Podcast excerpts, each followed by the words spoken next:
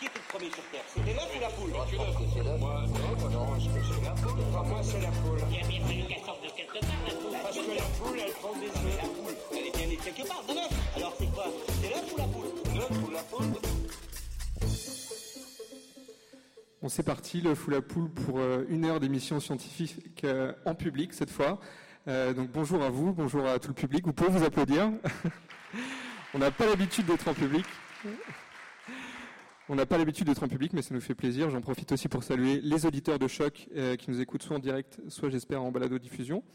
Alors donc je suis Damien Grapton, c'est moi qui vais animer l'émission pendant une heure ce soir. On aurait dû être deux. Normalement, ma complice habituelle, c'est Karine Mona. Malheureusement, elle a été vaincue par une bactérie maléfique et elle ne sera pas là ce soir. Donc on aurait dû fêter ensemble nos 2 ans ici. Je serai tout seul ici pour ça, mais il va y avoir pas mal de monde avec moi sur le plateau aujourd'hui, à commencer par tous les autres membres de l'œuf ou la poule, parce qu'en 2 ans, l'équipe a eu le temps de grandir pas mal. Vous aurez le temps, pendant l'émission, de rencontrer quelques-uns d'entre eux, à savoir Marion, et puis nos 2 mathématiciennes, Nadia et Stéphanie, qui nous réservent une petite surprise pour ce soir. Et également, indépendant de l'œuf ou la poule, puisqu'on est ici à l'Université de Montréal, pour les 25 ans de la revue de dire du Fixum, on reçoit aussi...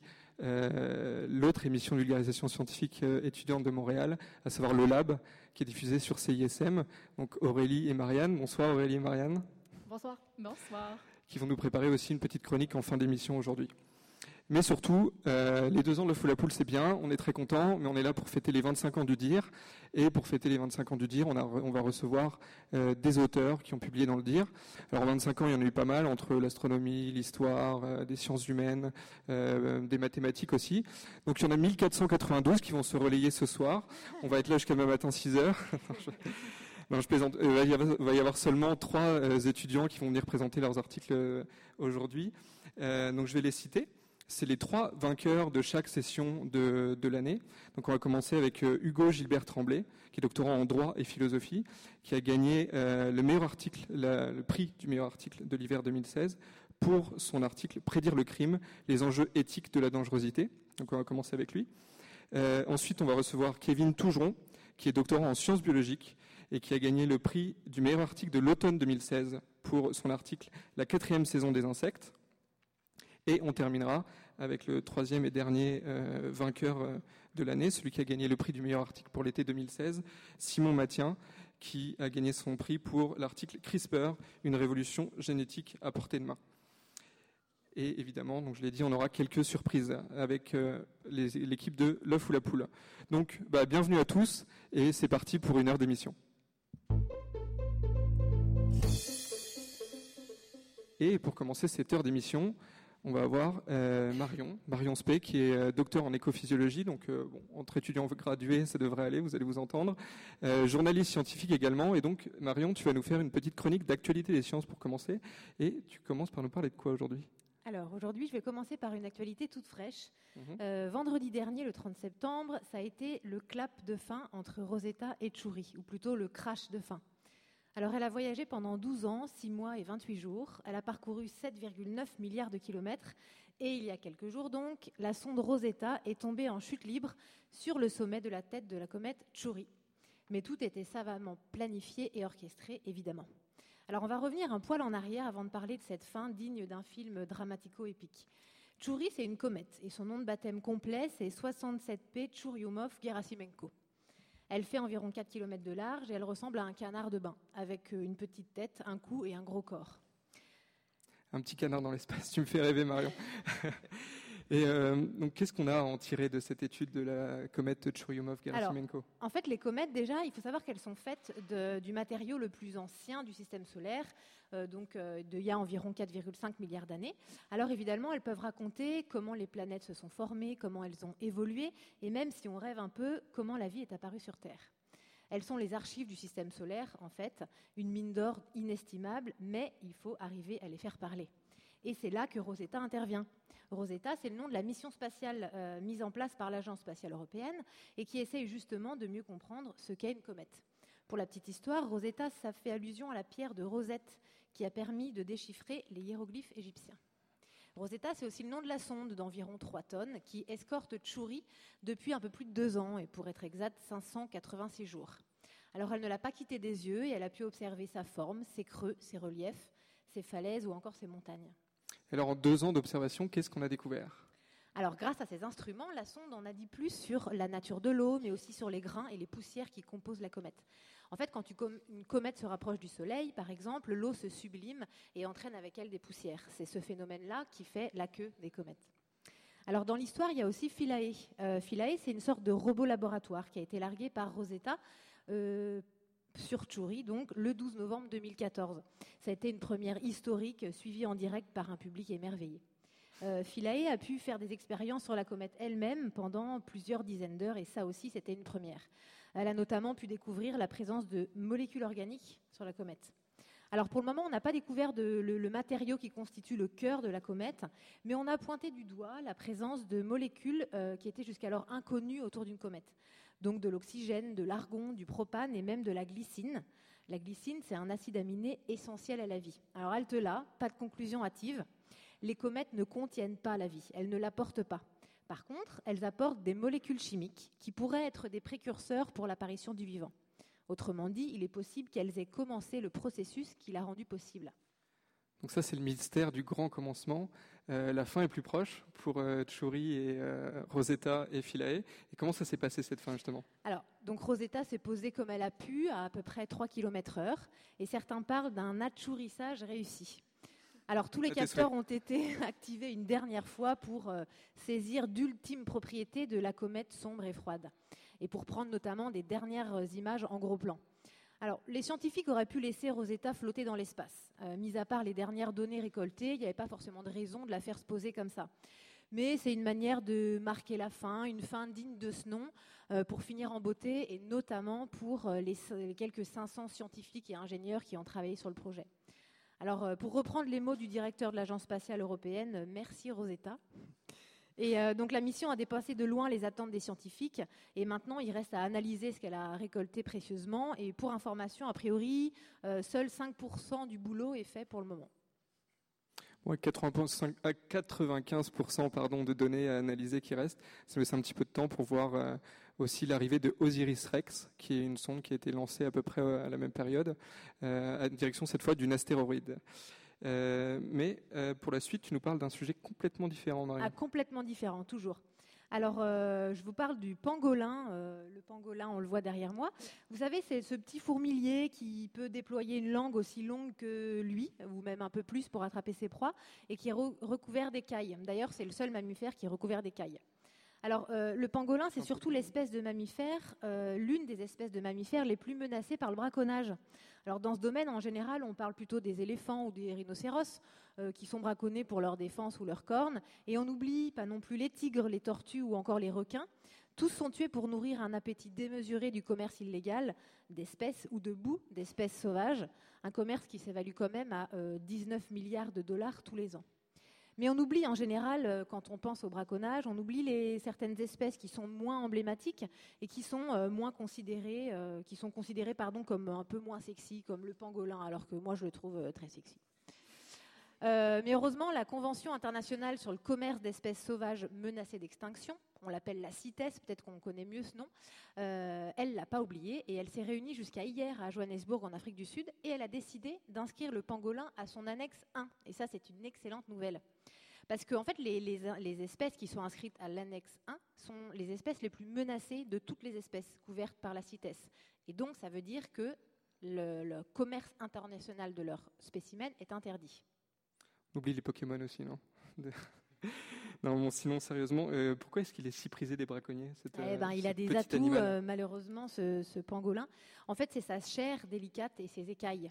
Selon les défenseurs des pangolins, les restaurateurs asiatiques seraient même capables de dépenser jusqu'à $2 600 par animal pour pouvoir en servir à leurs clients. Et quant à ces écailles, elles sont recouvertes de kératine, donc on le rappelle, c'est la même substance qu'il y a sur nos ongles. Alors elles auraient des vertus thérapeutiques hallucinantes. Et en Afrique, la culture traditionnelle prête même à l'animal le don d'éloigner le mauvais œil. En plus, le pangolin est une proie facile pour les braconniers, parce que quand il est menacé, il se roule en boule. Donc c'est assez facile de le récupérer. Est-ce que c'est la première fois, Marion, qu'il est déclaré menacé et protégé, cet animal ? Bien non, parce qu'en l'an 2000, le droit international avait interdit justement cette chasse. Mais il semble que les braconniers n'aient pas eu l'information, puisque environ 1 million de pangolins ont fait l'objet du trafic au cours des 10 dernières années. Alors l'info n'est vraiment pas passée a priori, et on espère très fortement qu'ils entendent celle donnée par la CITES. Parce qu'une disparition entraînera évidemment un tas de choses, et notamment ça modifiera l'écosystème des forêts tropicales et ça augmentera notamment les populations de fourmis. Alors j'ai pas trouvé de chute, alors fourmis ce sera mon dernier mot. Merci Marion. Alors je rappelle pour ceux qui connaissent pas l'émission que toutes les chroniques, que ce soit celle de Marion ou celle des autres chroniqueuses que vous allez découvrir au moins en partie ce soir, sont d'habitude filmées et vous pouvez toutes les retrouver sur YouTube ou aussi sur la plateforme Vidéosciences. Et donc sans plus attendre, on continue avec notre premier invité de ce soir, notre premier auteur du dire, Hugo Gilbert-Tremblay, bonsoir. Bonsoir. Ça va bien ? Oui, ça va très bien. C'est un petit peu plus impressionnant de se retrouver devant du public comme ça que seul devant sa feuille, mais on va en parler un petit peu. Alors toi, tu es doctorant en droit, c'est ça, à l'Université de Montréal, avec le docteur Hugues Parent. Oui. Et aussi en co-tutelle en philosophie, donc droit et philosophie. Exactement. Et ta co-tutelle est avec le docteur Bernard Barchi à l'Université de Genève. Exactement, oui. Donc toi, ta spécialité, c'est d'étudier la responsabilité criminelle suite aux avancées en neurologie, c'est ça? Exactement, donc je m'intéresse aux incidences potentielles des recherches sur le cerveau relativement au concept de responsabilité criminelle.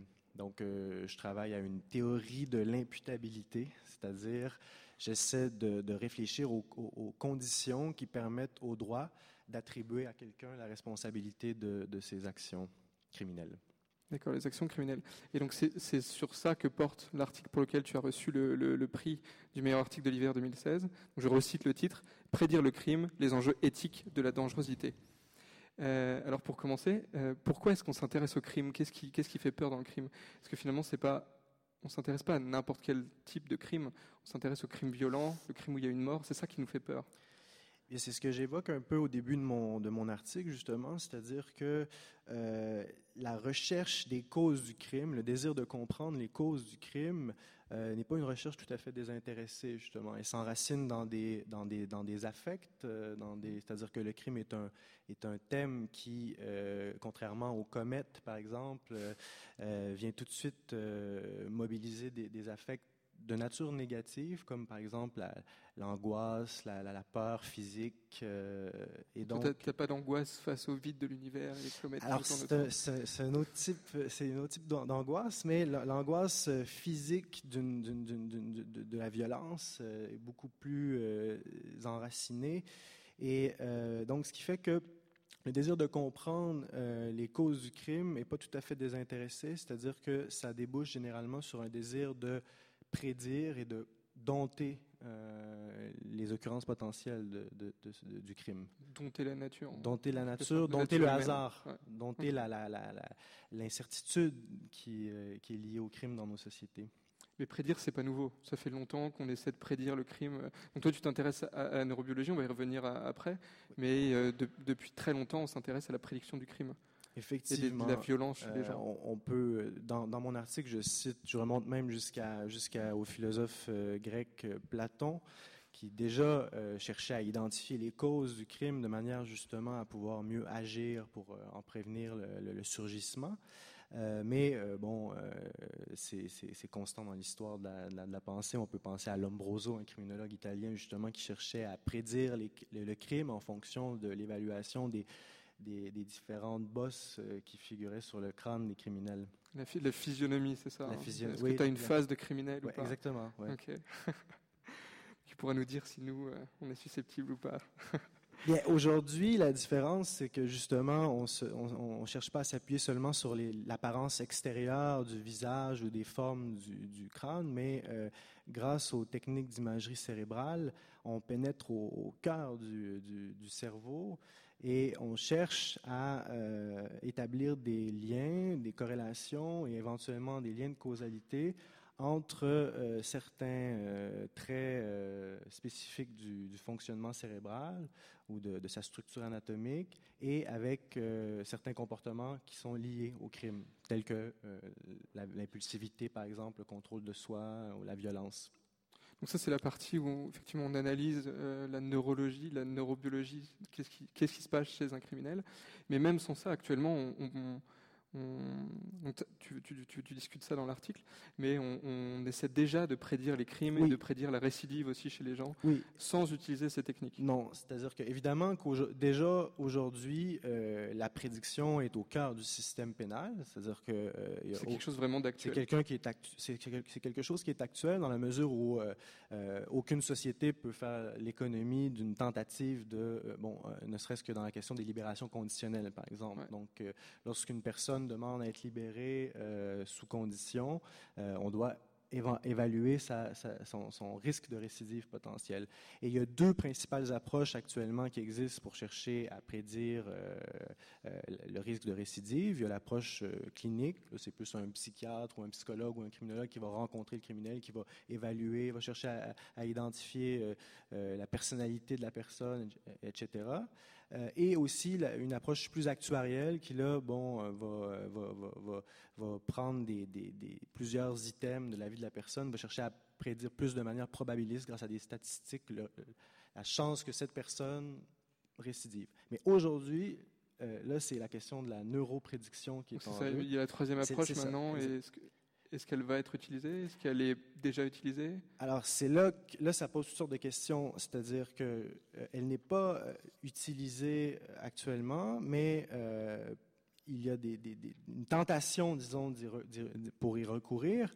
À la différence des méthodes actuelles de prédiction de la récidive qui portent sur des individus qui ont déjà été incarcérés pour un acte criminel, la question que pose la neuroprédiction, à mesure que son efficacité potentielle puis la validité de ses prédictions peuvent potentiellement être établies, c'est la prévention. C'est la prévention, c'est-à-dire que, et c'est là toute l'interrogation de mon texte sur le concept de dangerosité, c'est que la dangerosité est une notion qui peut être éventuellement détachée de l'acte criminel. C'est-à-dire que dans la théorie traditionnelle de la peine, qu'est-ce qui fait qu'une personne va être punie pour un acte? Bien, c'est précisément qu'on relie la peine à un acte qui a été commis.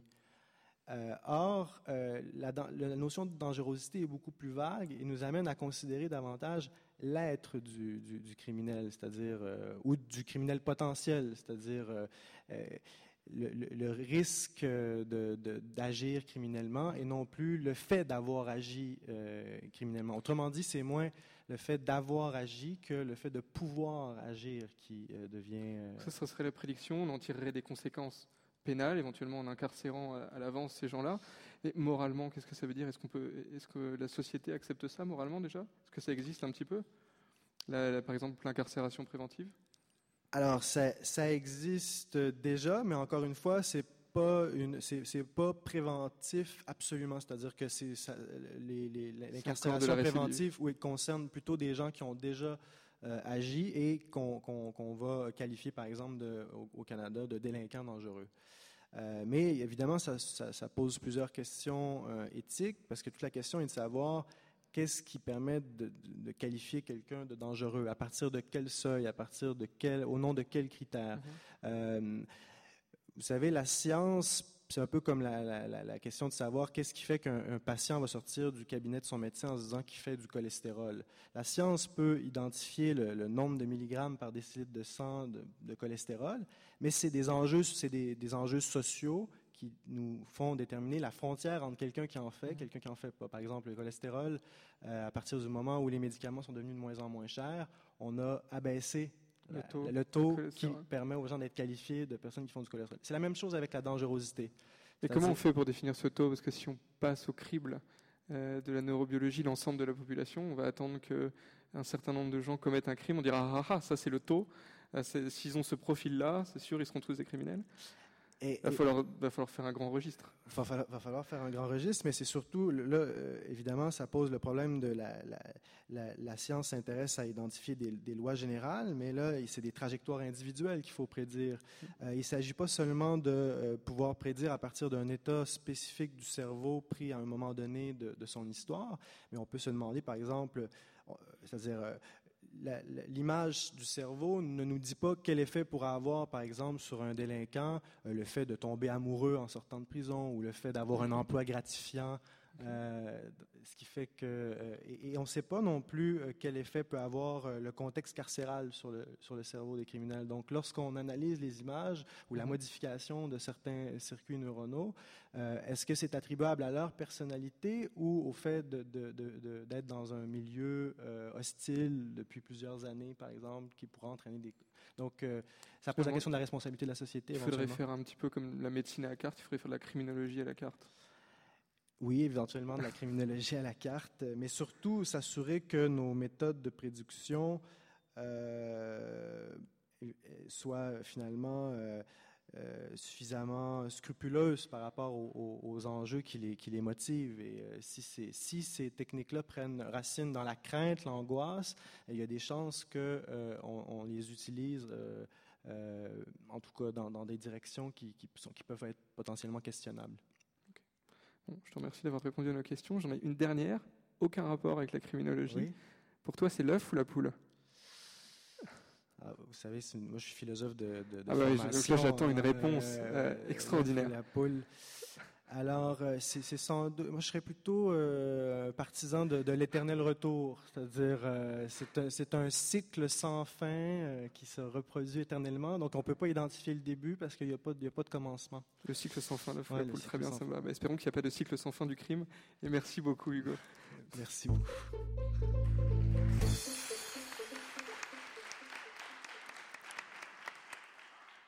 Bon, alors après cette première entrevue, je vous laisse méditer sur la prédiction du crime et on va faire une première courte pause musicale avec Fantasme bulgare du défunt groupe Paul-Émile Bazar.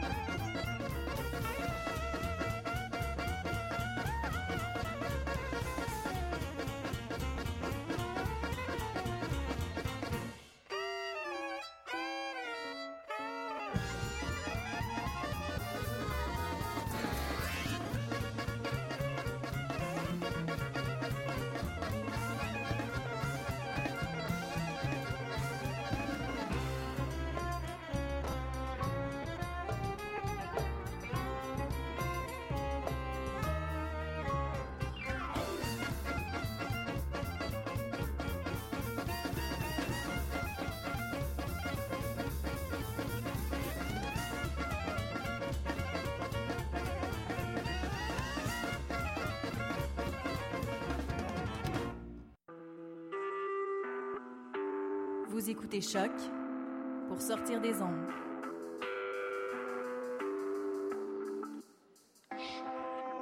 Podcast, musique, découverte. Sur choc.ca. On continue pour cet enregistrement en public de L'Œuf ou la Poule pour les 25 ans de la revue Dire ici à l'Université de Montréal et en direct sur la radio web de l'UQAM choc.ca. Donc on vient d'entendre Fantasme bulgare, interprété par le groupe Paul-Émile Bazar. Et on continue tout de suite avec notre deuxième entrevue de la soirée, avec Kevin Tougeron, qui a gagné le prix du meilleur article dans la revue Dire, à la session... À quelle session ? La session d'automne, hein, c'est ça. pour un article qui fait très bien d'être publié à l'automne, puisqu'il s'appelle « La quatrième saison des insectes ». Et alors on va voir de quoi tu parles là-dedans. Mais je vais te présenter brièvement. Donc toi, Kevin, tu es étudiant au doctorat, en co-tutelle également. Alors cette fois entre le laboratoire de Johan Van Baren à l'université de Rennes. C'est ça, oui.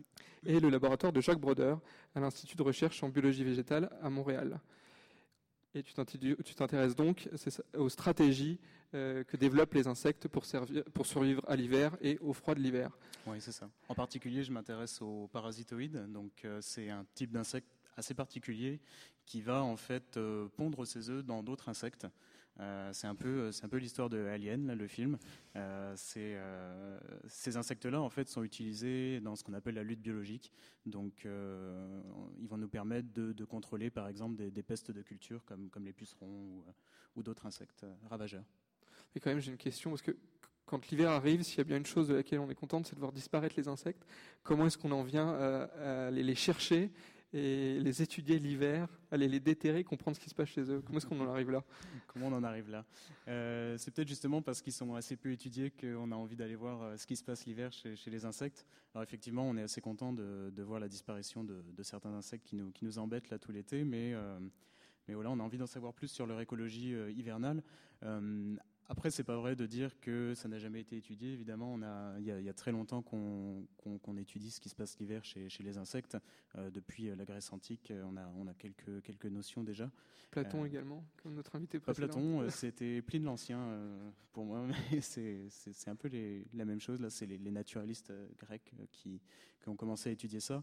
Ça a été étudié aussi après à la Renaissance. Mais ça a un peu été laissé de côté jusqu'à la fin du XXe siècle, jusqu'au début du XXe siècle.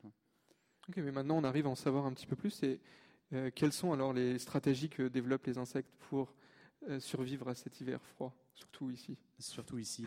Oui, c'est un peu ça qu'il faut rajouter aussi, c'est qu'on a souvent la notion de ce qu'on connaît près de chez nous. Donc c'est vrai qu'au Canada, l'hiver, on voit aucun insecte.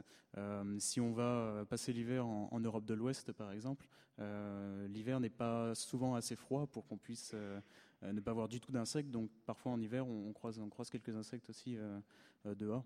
Donc il faut bien se rendre compte que les stratégies hivernales sont d'une part très différentes en fonction des lieux géographiques où on se trouve. Ça ne sert à rien de ne pas être actif, par exemple, sous les tropiques. Il fait toujours chaud, il fait toujours bon. Par contre, au Canada, évidemment, on se rend bien compte qu'il fait froid l'hiver, donc il faut être actif. C'est ça. Alors, il fait justement, il y a plusieurs stratégies. C'est très dépendant des espèces d'insectes. Il y a des insectes qui sont qu'on appelle tolérants au froid, tolérants au gel plutôt, en fait, qui acceptent d'être congelés. En fait, ils font tout pour augmenter leur température à laquelle ils vont être congelés, donc pour faciliter leur congélation. Il n'y a que comme ça qu'ils peuvent survivre l'hiver. Et au contraire, il y a des espèces d'insectes qui sont intolérants au gel, donc qui ne supportent pas d'être congelés. Et dans ce cas, soit ils migrent, c'est assez rare chez les insectes, mais on connaît l'exemple du papillon monarque, par exemple. Qui va au Mexique, comme tout le monde. Qui va au Mexique, exactement. Il va se réchauffer au soleil. Et puis, la deuxième stratégie la plus répandue, c'est la diapause, en fait. Okay, alors ça c'est quoi? Voilà. Ça, c'est intéressant ça. Donc en fait la diapause c'est l'équivalent de l'hibernation chez les insectes. C'est une phase pendant laquelle l'insecte est vraiment complètement endormi en quelque sorte. Donc son métabolisme est très très réduit. Finalement c'est une léthargie complète de l'insecte. Et pendant ce temps, avant d'entrer en diapause justement, il va petit à petit arrêter de s'alimenter. Il va finalement vider tout son tube digestif pour pas que le gel prenne sur les aliments qui peuvent geler plus facilement ou sur l'eau. Justement, il va perdre de l'eau et puis il va augmenter sa concentration en composés antigel. Donc, par exemple, le glycérol, c'est ce qu'on trouve dans les voitures. Par exemple, certains coléoptères ont jusqu'à 30% de leur poids en glycérol, qui leur permet de résister à des températures jusqu'à moins 50 degrés Celsius assez facilement. Donc ça se passe pendant l'automne, les insectes très tôt pendant l'automne vont commencer à diminuer leur métabolisme. Exactement. Un peu comme les mammifères. En fait, c'est une préparation. Aussi. Les insectes reçoivent un signal, généralement, c'est la baisse de température et surtout la baisse de photopériode. Donc finalement, la diminution du jour. La diminution du jour. Nous aussi, on le ressent. On se sent un peu plus fatigué en automne qu'en plein été. On manque de lumière. C'est pas pour ça qu'on va rentrer en hibernation, mais les insectes, oui. Ça dépend des gens. Ça dépend des gens, oui. Ouais. Donc voilà, c'est une préparation en fait, qui se fait tout au long du cycle de vie de l'insecte. Et généralement, cette diapause se fait à un état qui n'est pas l'état adulte. Elle se fait à l'état plutôt d'œuf ou larvaire chez l'insecte. C'est là qu'il est le plus résistant au froid. Et ça dure tout l'hiver, ça dure combien de temps? Est-ce que ça peut durer plus longtemps que ça? Ça peut durer plusieurs années chez certains insectes, okay. Mais la plupart du temps c'est fait pour que la diapause soit levée, l'hibernation soit levée juste à la fin de l'hiver, quand les températures redeviennent favorables, etc. Mais il y a une sorte de sécurité chez les insectes pour ne pas se réveiller en plein hiver. Par exemple, si fin février, début mars, il y a une période de redoux qui fait un peu plus chaud, il ne faut quand même pas se réveiller parce qu'il peut encore geler fin mars ou en avril. Donc il y a vraiment une certaine période de temps qui est une période de sécurité. Ok, alors là tu me tends la perche parce que tu parles de redoux et de température qu'augmente. Je suis obligé de poser la question avec le réchauffement climatique, justement les températures qui varient de plus en plus. Est-ce que ça influence énormément le comportement des insectes, ou même peut-être pas de tous les insectes ? Peut-être pas de tous les insectes. En fait, c'est justement ce que j'essaye d'étudier pendant ma thèse, c'est quel est l'impact du réchauffement climatique sur les parasitoïdes, mais les insectes en général. On sait peu de choses dessus. On sait, il y a quelques preuves justement qui commencent à dire que avec le réchauffement des températures, la diapause, soit elle est induite beaucoup plus tard dans la saison, donc on ne va pas commencer à rentrer en diapause en automne, mais plutôt tout début de l'hiver, et aussi qu'il y a au sein d'une population d'insectes donnés, au sein d'un groupe d'insectes donnés à un endroit donné, la proportion d'individus qui va rentrer en hibernation, en diapause, va être moins importante. Donc on commence à récolter quelques preuves chez beaucoup d'espèces d'insectes là-dessus. Alors ça, plus large échelle, les conséquences de ça va être quoi ? Parce que bon, les insectes, j'imagine, se portent d'autant mieux qu'ils restent en dehors de leur période d'hibernation le plus longtemps possible. Justement, oui, ils peuvent se reproduire, ils peuvent exploiter leur environnement. Mais nous, ça nous pose problème parce que si certains insectes qui nous déplaisent, notamment en agriculture, commencent à être actifs en plein hiver, ça va poser des problèmes, notamment si c'est les ravageurs de culture. Moi, je prends l'exemple des pucerons, c'est là-dessus que je travaille. Les pucerons sont de plus en plus actifs dès le début du printemps, voire tout le long de l'hiver dans certaines régions. Donc ça cause des dégâts très très importants aux cultures. Et un autre problème qui peut arriver, c'est que les insectes ne sont pas seuls dans leur environnement, ils interagissent entre eux, entre espèces, par exemple avec leurs prédateurs, avec leurs parasites, avec leurs compétiteurs également. Et donc ça peut poser des problèmes de synchronisation entre différentes espèces. Par exemple, nous on veut que les parasites que j'étudie contrôlent les pucerons, qui sont des ravageurs. Mais s'il y a un problème de désynchronisation entre ces deux espèces, peut-être que les pucerons seront moins bien contrôlés qu'ils le sont actuellement par les parasites. Par exemple, si le parasite arrive beaucoup trop tard dans la saison et que le puceron est déjà présent et a eu le temps de faire des ravages, ça va nous poser des problèmes pour l'agriculture. On n'en est pas là au Québec, il n'y a pas de pucerons en plein hiver pour l'instant. Pour l'instant, au Québec, ça va, il n'y a pas de problème. Ce qui arrive au Québec, par contre, c'est que vu que la neige fond et très régulièrement pendant l'hiver, il y a des vagues de froid et les insectes qui sont en diapause sont exposés à des vagues de froid, puisque en fait, quand ils sont sous le couvert neigeux, ils sont relativement protégés des vagues de froid soudaines. C'est une température assez tamponnée sous un couvert de neige. Si la neige fond, on est facilement exposé à du gel. Ouais. Donc là, c'est l'effet inverse. On va se débarrasser des insectes avec le réchauffement climatique. C'est ça. Ok, c'est une bonne nouvelle alors. Pas forcément des bons insectes, il y a des espèces emblématiques qui peuvent être touchées également. Et, ouais, c'est vraiment très, très spécifique comme problème. Il faut regarder quelles espèces réagissent et comment elles réagissent. Et il y a un gros travail à faire dessus encore. Bon, bah parfait, tu reviens nous en parler à la fin de ta thèse. Exactement. Bon, quand même, je te pose également la question. Pour toi, c'est l'œuf ou la poule ? Je vais être un peu moins philosophique que Hugo, peut-être. Pour moi, c'est plutôt la poule. Bon, très bien. De toute façon, aucun des deux n'hiberne. Aucun des deux ne rentre en diapause. Non. Bon, merci beaucoup, Kevin. Merci.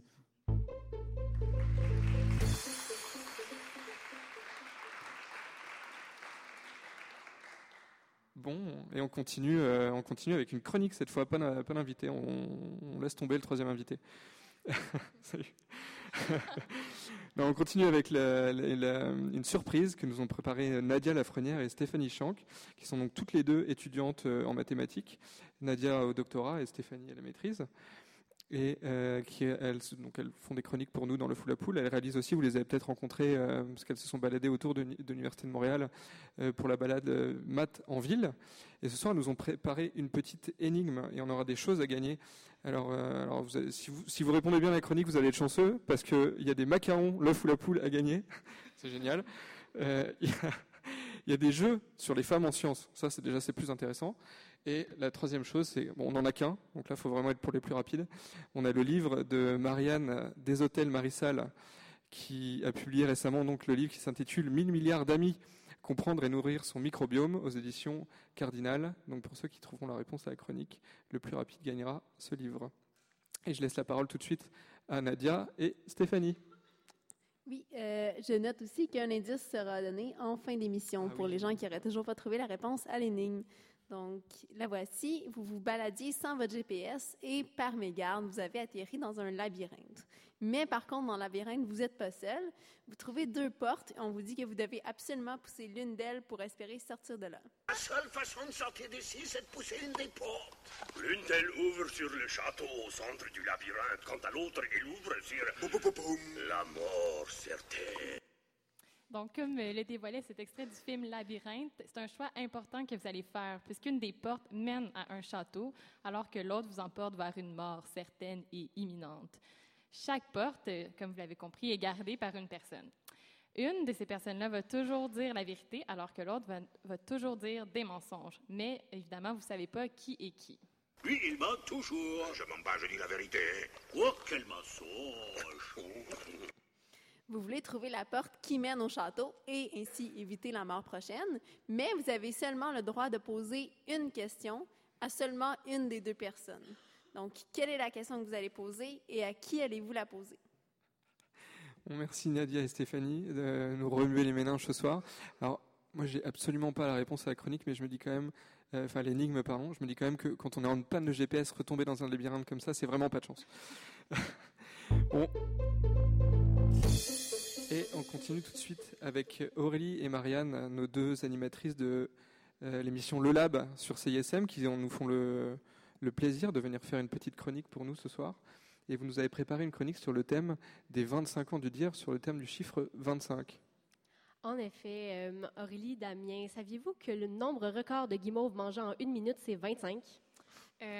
25 guimauves en une minute, il me semble que ça fait beaucoup de guimauves en peu de temps. C'est aussi le numéro de Pikachu. Et un quart de siècle, tant qu'à faire. Des noces d'argent. 25, c'est un nombre carré.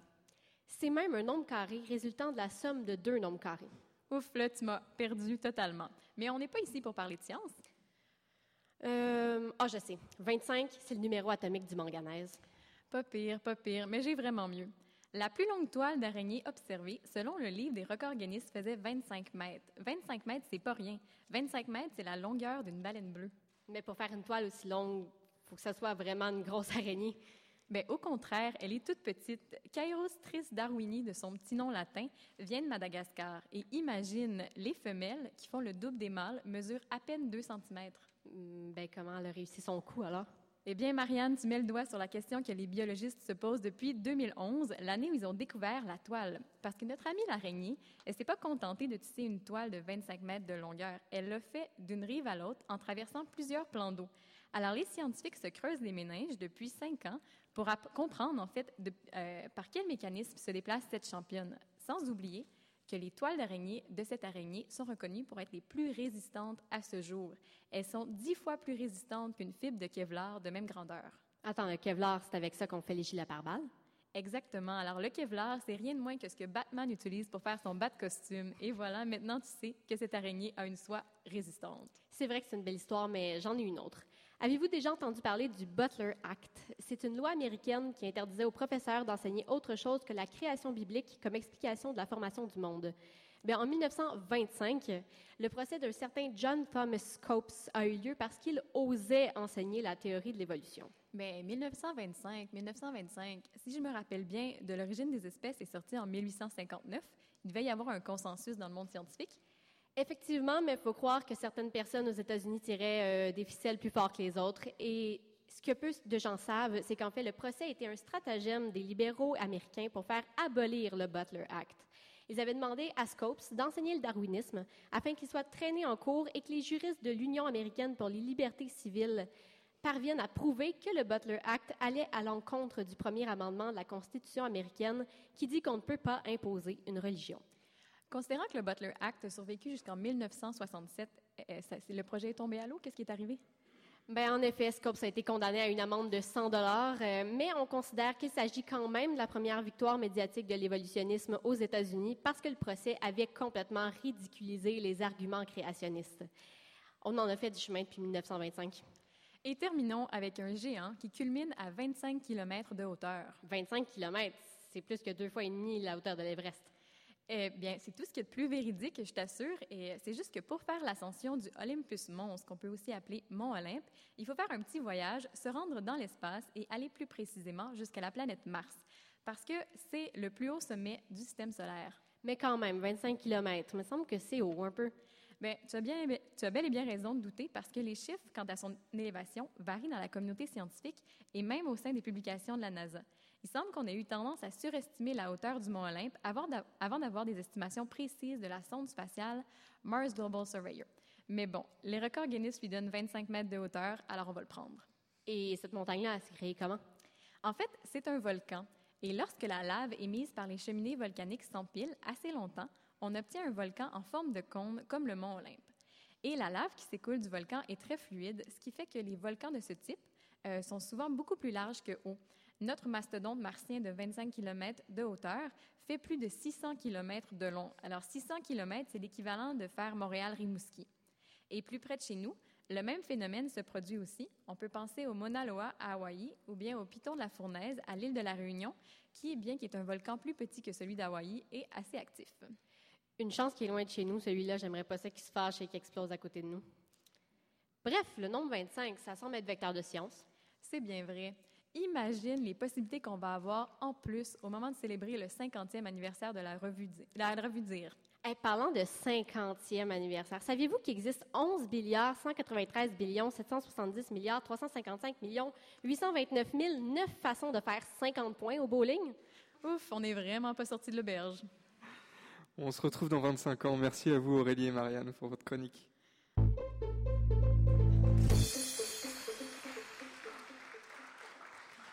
Et on va faire une deuxième petite pause musicale avec Mini Jupe et Watoussi des Breastfeeders.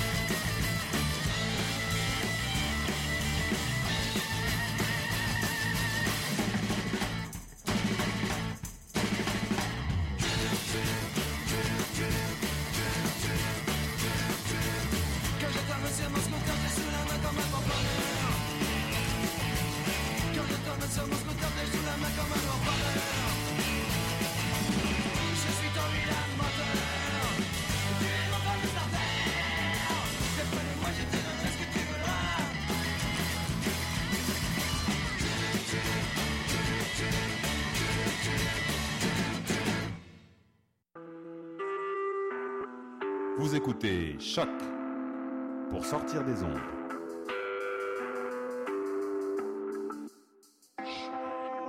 Podcast, musique, découverte.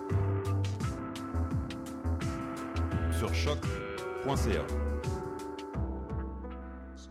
On continue pour notre troisième et dernière partie de cet enregistrement en direct de L'Œuf ou la Poule pour les 25 ans de la revue Dire ici à l'Université de Montréal. Et on vient d'écouter Breastfeeders avec leur pièce Mini Jupe et Watoussi. Et on continue tout de suite avec notre donc troisième et dernier invité, celui qui est le lauréat du meilleur article de l'été 2016, Simon Mathien. Bonsoir Simon. Bonsoir. Donc ton article s'intitule « CRISPR, une révolution génétique à portée de main ». Et tu es doctorant en biologie moléculaire à l'Institut de recherche en immunologie et cancérologie, donc l'IRIC, pas très loin d'ici. Alors... C'est un article extraordinaire. CRISPR-Cas9, c'est une véritable saga scientifique moderne. C'est une découverte ancienne qui est d'abord passée complètement inaperçue. On l'a redécouvert 20 ans après et maintenant tout le monde en parle. Voilà, donc en fait c'est exactement l'exemple d'une découverte, enfin, d'une recherche très fondamentale qui à la base n'est pas faite du tout pour avoir des applications, puis 20 ans après on se rend compte que, qu'il peut y avoir des applications très très concrètes et maintenant c'est un outil qui est utilisé dans l'immense majorité des laboratoires de biologie moléculaire dans le monde, puis qu'il y a des applications médicales vraiment très très étendues. Alors concrètement, comment ça fonctionne ?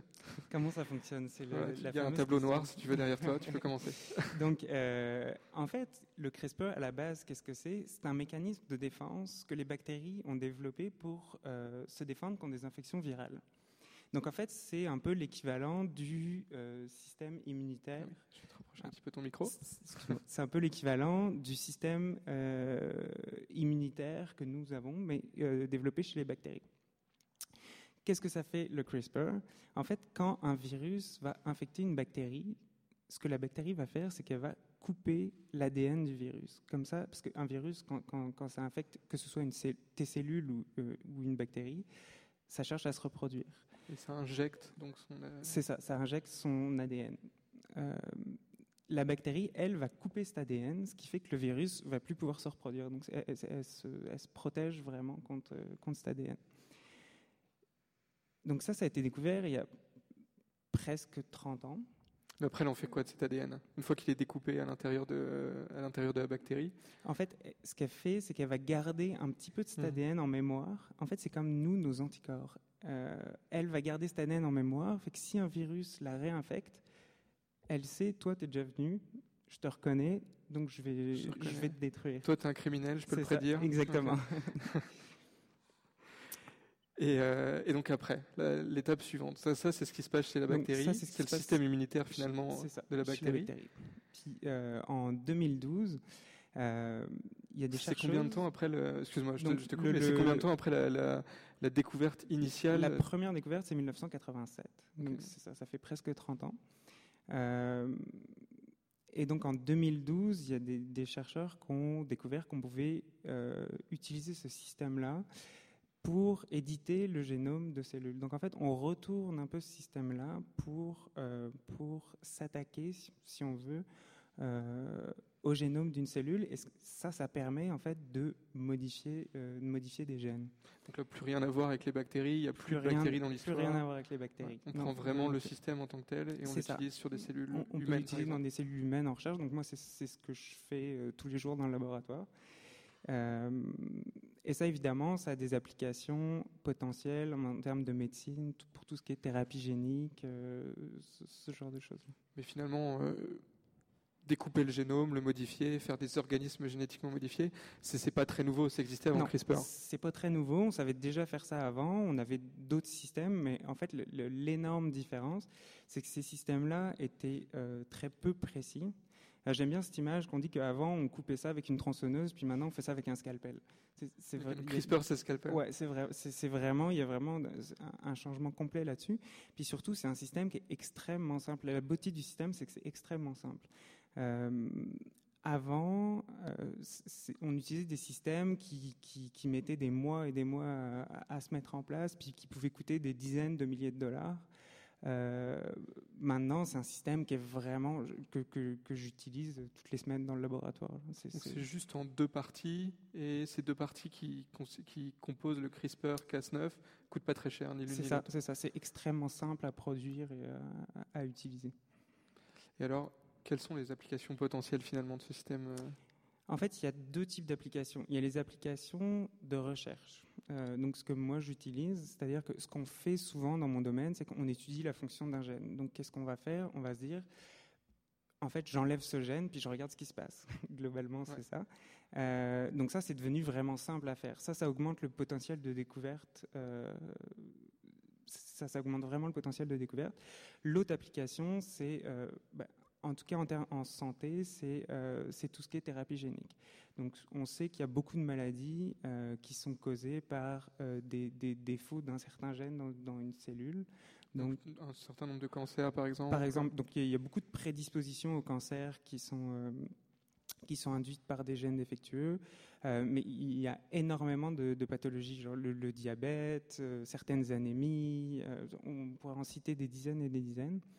Donc le potentiel que ça a, on est encore un peu loin de ces applications-là, mais le potentiel qu'on aurait, c'est d'essayer finalement de réparer directement dans les cellules les gènes défectueux pour guérir la maladie. Donc on s'attaque vraiment à la cause de la maladie. Donc on prend notre système CRISPR-Cas9, on l'injecte chez le patient, on cible directement le gène défectueux et qu'est-ce qui se passe ?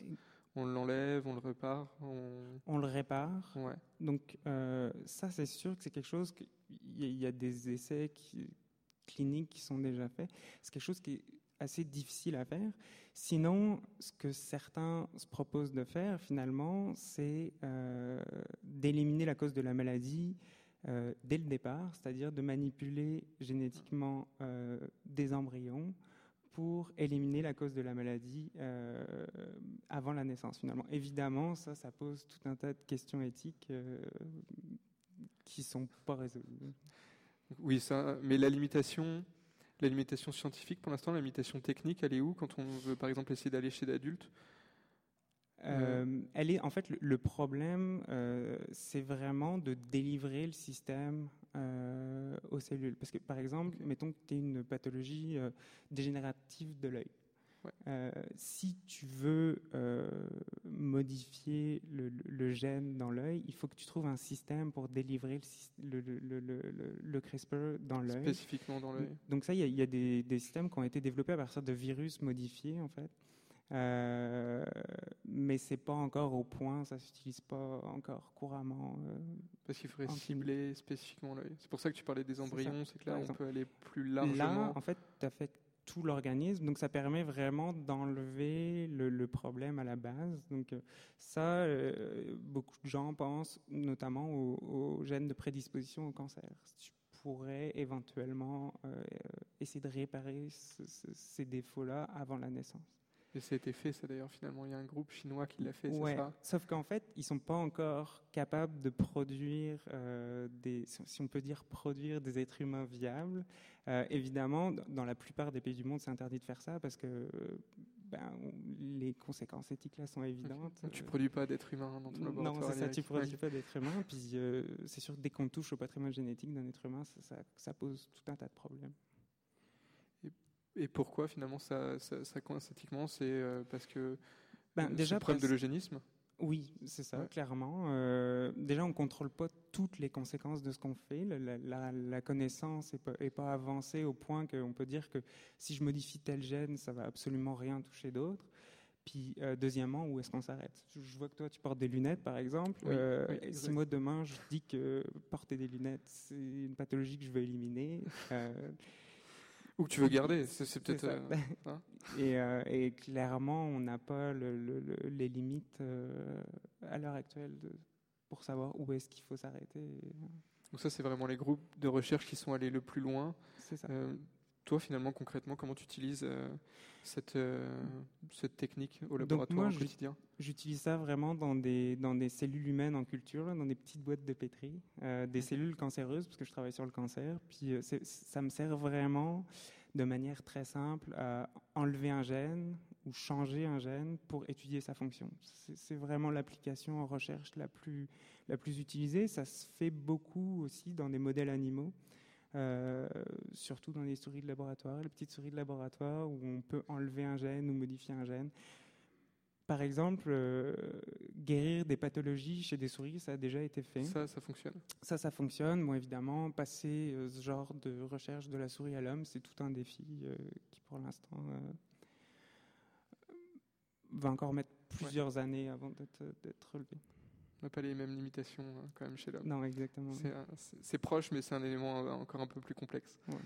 Donc déjà je te remercie d'avoir répondu à nos questions, de nous avoir expliqué un petit peu plus ce qu'était CRISPR-Cas9. Tu parlais de la différence entre les souris et les hommes. Moi, je vais te demander, pour toi, l'œuf ou la poule ? J'ai eu le temps de me préparer, pas comme mes collègues. Ah oui, c'est ça. On aurait dû te faire sortir de la salle. C'est ça.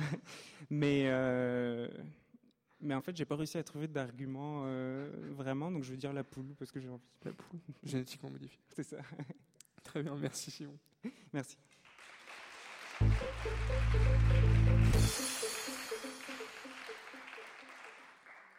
avant de continuer avec notre énigme mathématique, on va faire une dernière pause musicale avec Petit Piano électrique de Le Couleur.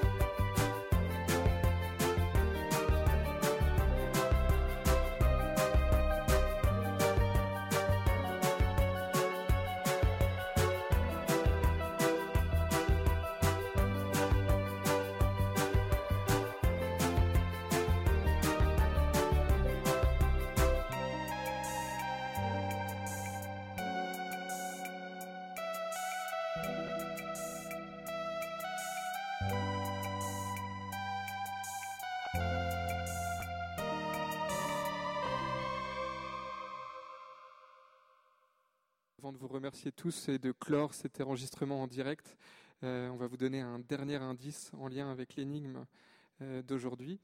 Si vous trouvez ou si vous avez déjà trouvé la réponse, n'hésitez pas à retrouver Nadia ou Stéphanie, pour ceux qui nous écoutent en direct, qui sont là devant moi, et pour ceux qui nous écoutent en balado-diffusion, la réponse sera probablement déjà sur nos réseaux sociaux, donc notre compte Facebook ou notre compte Twitter. Et tout de suite, Stéphanie, Nadia, on vous écoute pour votre indice. Que vous avez bien profité de la pause musicale pour réfléchir à l'énigme. J'imagine que plusieurs d'entre vous sont arrivés à la conclusion que la question de demander à un gardien s'il est devant la bonne porte, c'est pas une question suffisante pour pouvoir arriver à une conclusion puis de choisir une des deux portes. On peut pas arriver à une conclusion parce qu'on sait pas si le gardien nous ment ou non. Et si votre question était plus complexe, donc en logique, quand on veut obtenir plus d'informations à partir d'une question, on peut par exemple utiliser la conjonction, donc ce sont deux questions séparées avec un « et » entre les deux, ou encore la disjonction, deux questions avec un « ou » entre les deux. Il existe aussi d'autres formes, dont celle qu'on attend que vous nous présentiez ce soir. On vous laisse les explorer et on attend votre solution à l'énigme. Bon, alors un grand merci à Nadia et Stéphanie. Si vous aimez bien les énigmes mathématiques, il y en a plusieurs déjà sur notre compte YouTube avec Nadia et Stéphanie. Vous pouvez les retrouver et les réponses seront toujours sur notre page Facebook ou sur notre compte Twitter. Alors merci à vous d'avoir assisté à cette émission. Merci à ceux qui nous écoutent en balado-diffusion d'avoir téléchargé notre émission. Un grand merci à nos trois invités du jour, donc Hugo Gilbert-Tremblay, Kevin Tougeron et Simon Mathien. Un grand merci évidemment à Aurélie et Marianne de l'émission Le Lab sur CISM d'être venus avec nous faire une petite chronique aujourd'hui. Merci à Marion Spé pour sa chronique d'actualité des sciences. Un grand merci surtout à ceux qui sont juste à côté de moi, c'est-à-dire Lou Sauvageon et Nadia qui ont fait la technique ce soir.